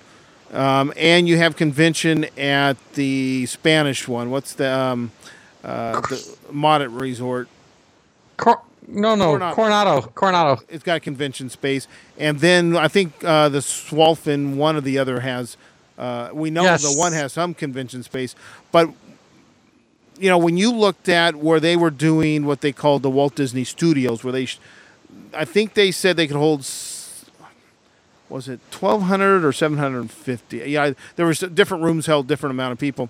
They needed to hold a large amount of people in some of these viewing rooms, and they need that big arena to do the big dog and pony show. Yeah. I don't see that on property right now, unless I, there's something there I don't know. No, no. I there's there's no way they could do that. So are they gonna are they gonna go? Well, they could go over to the Orlando Convention Center, Correct. But I said not on property. Uh, but that's not like having it. I mean, literally right across the street. That's what 10, 15 minutes down the freeway, the I four. So take your life in your hands, I guess. Go over there. I, I just don't see it. I as um, not that it's, it's it's certainly viable in Florida, but literally being able to walk across the street to Disneyland versus you know so now maybe Earl you know will will contact us and let us know exactly how big a space and he has no he's going to have no um, firsthand knowledge to kind of cor- correlate the space we saw and the the large viewing rooms we saw to what he has what they have in Florida. But it could have been compacted. The first floor obviously could have been compacted smaller, but they need all these meeting rooms where they had all these panels. Uh, those large amount of people showed up to most of those. The Imagineer one was full. They were giving out little tickets, standby tickets, uh, that you might not make it in. Or get, oh, I'm sorry, they gave us tickets to the people who they knew would make it in, just in case you had to go for a restroom break or something. It was packed. Yeah, some some things are more more popular than others. But all right, so you think they'll be around for at least four years? Well, I, I think so because they made the commitment, of, and they said we will be in Anaheim for four years. So I'm I'm thinking yes, they will. All right. Well, I'm thinking if it's if it's doesn't grow by some measurable amount from this year to next, then years three and four might be reduced, or they'll find some way to get out of it. Well, or, look, I mean, it's it's. I don't know that. We know Eisner never liked to admit failure. I'm not saying Iger is an Eisner, but the company in general, I don't think wants to see D23 be a failure. And if the Expo's a failure, I think D23 uh, by relationship is a failure. Okay, I, I, I just you know, um,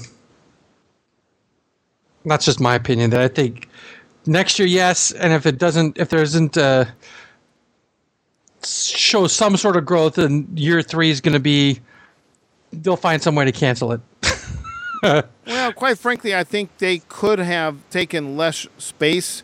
Some of those meeting rooms that were upstairs, I think some of that could have been accomplished downstairs. Um, Yeah, but that doesn't save them any money. Well, I mean, it saves them money, but it's but it's negligible for the total cost of the. yeah, could be, could be. I and I don't think they're going to get many more vendors because I've been to an NFFC and quite frankly, I think that's about the same amount of vendors except they're in one place the instead of two different rooms. So when they do it at, down the street from Disneyland, they're in two separate rooms. But I think it's about the same amount of people. Maybe there's one or two less vendors, but in general, um, you know, they had some high quality vendors, they had some not so high quality vendors. I'm not sure how you could expand that. But think about the Disney franchise. I mean, next year they'll have Marvel if that deal finishes and gets all approved. Um, there's no challenges or FCC things or whatever, you know, antitrust, whatever people might they have to review, right? They Yeah.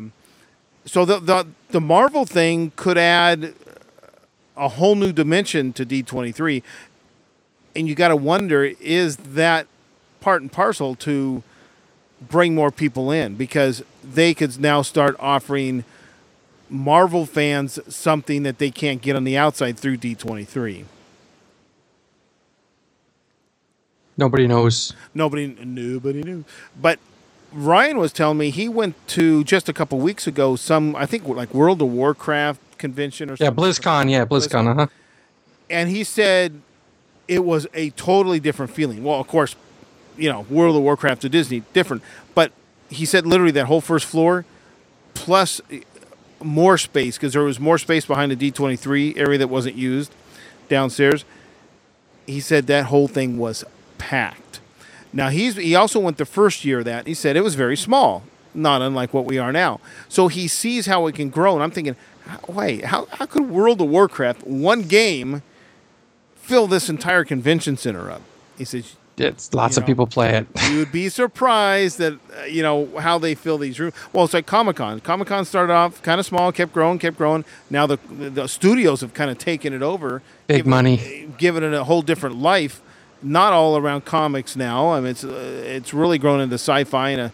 But, but you're right. It's money. It's control. It's getting their product out there, um, and I think I easily think Disney could have done more with some of their iconic ABC shows. You know, Desperate Housewives. Uh, um, who knows? You don't know what kind of contracts these you know actors and actresses have about showing up to these kind of events. Do they have to pay them more? You know, is there is there any way they can force them? But you know, you've got Lost was a big thing because it's its final season, the big conclusion. Yes, yes. You know, quite honestly, the girls of Waverly Place are getting old and haggy. Like, I mean, I think, I think the show's run its duration. It's losing its appeal to me. It kind of last season and a half is the first season is kind of funny to see all this drama. Now it's just getting boring and you know haggish to me. It's uh, uh, not holding my interest, I guess you could say. Oh, uh, beyond that, I can't name that many more AB shows, ABC shows. Quite frankly, I I can't. All right. Well, Well, don't well, don't strain yourself. Thank you. Okay. Now the the tween years, I mean, uh, Disney Channel, I can't. Other than they did the Waverly Place thing in the arena, I think they could have exploited the Disney Channel stuff a little more. They could have. I, and maybe that's that'll be down the line. But you know, when they got into the autograph sessions and things like that, of course, that's where you need some space and it becomes a zoo. Because that's what you want to talk when the fanboys and stuff come out. That's that's when you get if you can get you know guaranteed Miley is there, or guaranteed that Selena Gomez is there, or oh my God, the Jonas Brothers. Oh yeah. You know, you'll get, you'll get people there. Uh, Yes. You know, uh, next year, hey, maybe they'll be previewing, you know, 30 minutes of Pirates. Who knows? I don't think they're that far along to actually have any footage by next year, but that's what people are going to be looking for. There's been some kind of, let's say, gauntlet throwdown when they showed us the first 30 minutes of uh, Princess and the Frog. What can they show us next year? You know, uh, so I think they're well, the next thing in the pipeline, Oh, sure. There is some Pop- tease and some, Pixar, some Toy Story expect- 3. Yes, there is some expectation now, I think. Uh, but I wonder how they can fill the floor space. But that's what marketing people are for. That's I'm not a marketing type, but I, I see there is some room uh, to do something. I, I actually, to be quite honest, if, if they could do what they did for us when we went to Imagineering and saw a mock up of the Little Mermaid attraction, yes. that kind of mock-up if they could do some more of that kind of stuff would be pretty cool maybe bring in some more parade floats you know they had the one parade float um, uh, the snail from electrical parade people like to take their pictures with that stuff you know Uh, they, oh, surprisingly enough there wasn't a uh, did you ever see a character walk around No, I saw pictures of Mickey Mouse, but I didn't see anybody walking around. I- oh wait, I- I, did. No, no, I take that back. I saw Goofy when eh, Saturday when I was dragging my my mobile studio around looking for you. Oh, really? Oh, you know, you're right. I but you know where they were going? They were going to a little picture spot. They weren't really like walking Yeah, yeah. around. Yeah, yeah, You're I saw- right. There was a little picture taking spot. I, I now that I say that myself, now you say well, Goofy, and I watched where he went. Mickey was also over there for a short period of time, um, but not as much as you would think for a Disney event where you really uh, have some stuff going around. There was Now- kids there. There's kids there dressed in costumes. yeah, that that not you know I thought there would be more fanboy DF costume stuff than there was. I was actually surprised there wasn't more. Yeah, it was uh, it was a little on the low side. Now, here was one of my highlights. Literally, this was one of my highlights. Um, Brad and I from Bringing Disneyland Home, we're sitting in the Welcome Lounge, uh, the big open area you described earlier. This guy walks up as Peter Pan. Says, "Hi, I'm Peter." I'm like, "Yeah, I bet you are." and he had these uh, big white, you know, like convention bags, and it says says something about Be Fair Disney. I was kind of half listening to him. Gave it to Brad. I said, "Oh, I already got one." And I said, "Whoa, whoa, hold on. What is this all about?" He's one of these union hacks like is protesting outside, that are protesting at every one of the Disney hotels right now. Uh, and they've got their signs out in front of every one of the Disney hotels. And believe it or not, they're letting them in downtown Disney in the Esplanade, I think Richard also told me. So he starts going on about the union and the health care, and he picked the wrong guy. Because I started challenging him on this. I'm like, well, what obligation does Disney have to provide you with anything other than a paycheck? Well, and then you know I found out from Richard later the the uh, background of what's going on. I guess the union right now runs the healthcare. Disney contributes, and, and the union does it. Well, Disney wants it back. They want to put them in the larger family healthcare because it's it's better for them to buy you know that much Sure. more in bulk Sure. and there's an argument over you know how much and that kind of stuff. But what this guy's going, well, you know, by 2014 we'll be paying $500 a month for healthcare. I'm like, well, just go buy it on your own then. Well, it would cost thousand dollars for a family of four, and I'm like, you're wrong. No, I'm not. Okay. Yes, you are. I said, I, at my work, have to buy my own health care because they don't offer it.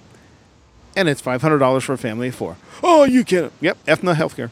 No, you can't. Hey, I'm telling you, I buy it on my own. And I said, in fact, if, if you don't like what they're doing, go back to school, get another job.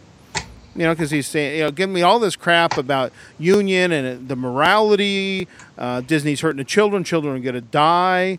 You know, so he's playing. He's playing the you know the union card, the kid card, and I'm and the guy. You know, I kept talking to him. He's trying to get away, and uh, finally he he left. And it's like, well, oh whatever, I gotta go. And he started talking to somebody else, and I yelled over there, and I don't think you should be doing it here.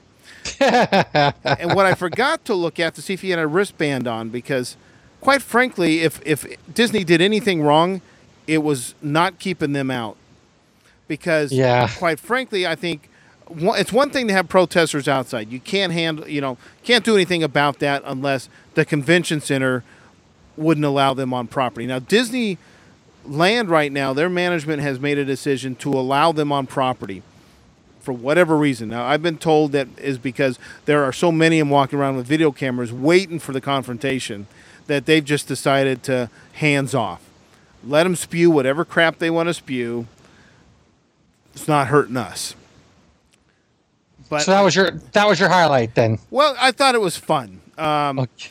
Right. and I'm not going into quite as much detail as what actually happened, but you know, I kept countering the guy with you know all his lies, and you know, I said this isn't about morality; it's a business decision. I don't know their bottom line. I don't know yours. Oh, I know their bottom line, and I'm like, well, fine. It still doesn't mean they have to give it to you. That is a corporate decision. Decision when companies decide how what do you, how um, competitive they want to be to their competition. Quite frankly, if if that's all you know is menial hotel work, there's a lot of menial hotel work in that area. Yep. So if you don't like the way Disney does it, go to someone else. And maybe the other ones are, you know, most li- I, I'm guessing, but maybe Disney's as bad as it is is better than the next guy. I don't know. You know, I've worked for hotels in the area, the DoubleTree, the Woodfin Suites, and you know, it doesn't I- exist you know, anymore. uh, yes, it does. There is still two of them. I think one in Florida and the one in Cypress are still there. But yeah, the one we worked at does not exist anymore. It's called something else. It's another all suites place. Uh, but needless right, to so- say, okay. I, I, I had fun messing with Peter Pan, uh, putting out his union garbage in D23. All right. So we were supposed to talk for like an hour. And what? How long has it been? Two. Is it really? But when you, you know when you're having a good time, Shoot. All right. So why don't we try to wrap this up so when I add the other audio, it's not a three-hour freaking show. Sure. So, okay, bottom line, I asked this to Ryan and Ray. Um, you're not a member of D23 right now, right? Correct. Okay. Uh, Ray is, Ryan was not. Based on what Ryan saw, his mind has been made up that he will now join D23. He he was positively influenced enough that he would join D23 after seeing the event. Um, and he would, and both of them said they would come back. Ray would travel again from Wisconsin. You're not a D23 member. Would this event encourage you to become a D23 member? I think so. I, I did I did go away considering that maybe I, I should think about dropping my 75 bucks. Okay, now, quite honestly, all that did was get me a discount off of the entry, and you got an even better discount by knowing Yeah. a cast member. yeah, correct, but there's no guarantees and No, and that rule, the first rule they had when they first sold the ticket changed, and I think it changed quickly when they saw the attendance. That's my guess. I, I, I think your guess is correct. I'm just saying that, that they might now that they've had their first expo under their belt, they might start ramping stuff up, Yeah, and so and then far, and then it might become start becoming Yeah, worthwhile. Like I mentioned, maybe offline when we were at the toasting, I haven't taken advantage of a lot of AP things and D23 things when they say, "Oh, we've got a tour at the studio. Sign up for this or that." Been there, done that, right? Correct, but I'd like to see it again. Yeah, but maybe now after 10 years, eh, there's been some changes. Maybe it's time to do some of those again. I haven't done them in a while, but at first I stayed away from some of the freak shows because, quite honestly, a lot of the AP things turn into, you know, kind of, you know, the crowd, right? Yes, yes. But I'm thinking now it's about time that, you know, I go back and try some of these again.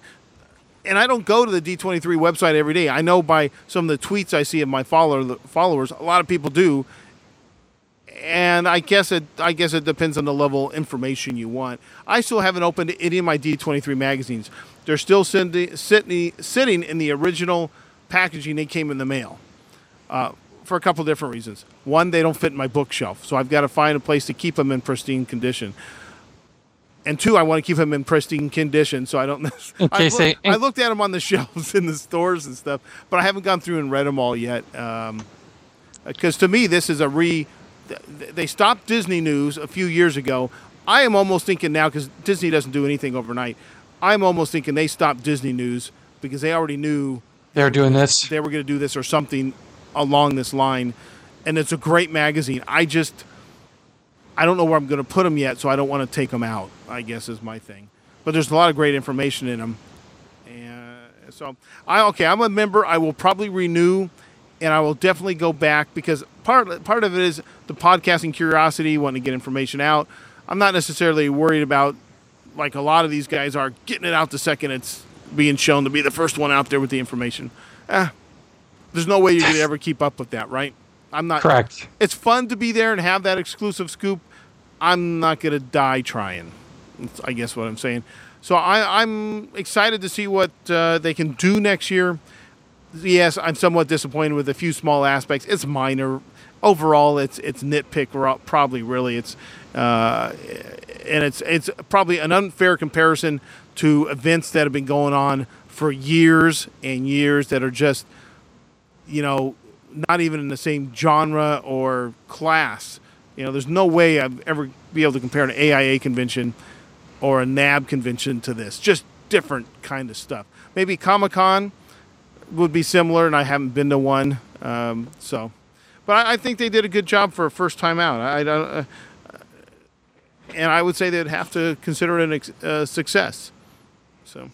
Yeah, I would agree. I think our complaints about the open area, it's it's you know, it's minor overall. It's I think they've got room to grow and they were taking surveys like madmen. We barely walked in the door and here's a survey card.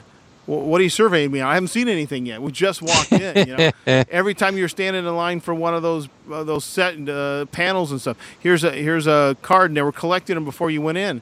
I, I haven't seen anything yet. but I understand they were, they were really wanting wanting feedback, and I'd be really curious to see what leaks out from those typical leaking sources. so shall go unnamed. Yeah, yeah. Let's not let's not do that this time. Uh, we'll do it later. So that's all. I think that's all I really have to say about it. I, I think we covered it, and what we didn't cover, I'm sure Rich will mention on the next time he's on because he's got some things to follow up with with that email, Okay. and some things will probably come to mind that we forgot. And you know, Yeah, but uh, it, you know, let's. I'd like to get our D23 out of our system and then move on to our standard content. uh, yeah, lack of content. Yeah. Or that, or that too. Yeah. Yeah. no, but yeah, you're right. We we probably should have done this this earlier, but hey, you know, it is what it is. Okay then. All right. So we are we done? Yeah, are we gonna say goodnight? Are you still to add this audio to this two hour? Yeah, event? sure. Why not? I might. Uh, I don't know. We'll see. How's that? Oh crap! What? damn record button again. Oh, you're so full of shit. You're right. Because I made sure before we got started. But you know, I did do that when we were set down for Travelers. I'm like, we got like 20 minutes. I'm like, crap, the light's bleeping, but mm, the numbers aren't moving. You know how many times I've done that with the H2 and the H4 in the last two months? Lots. Yes, I know. More- Lots. More than I'd like. All right, so for right, me, so- that's it. I'm done. All right. Okay, then. I'm going to say goodnight. Yeah, good night.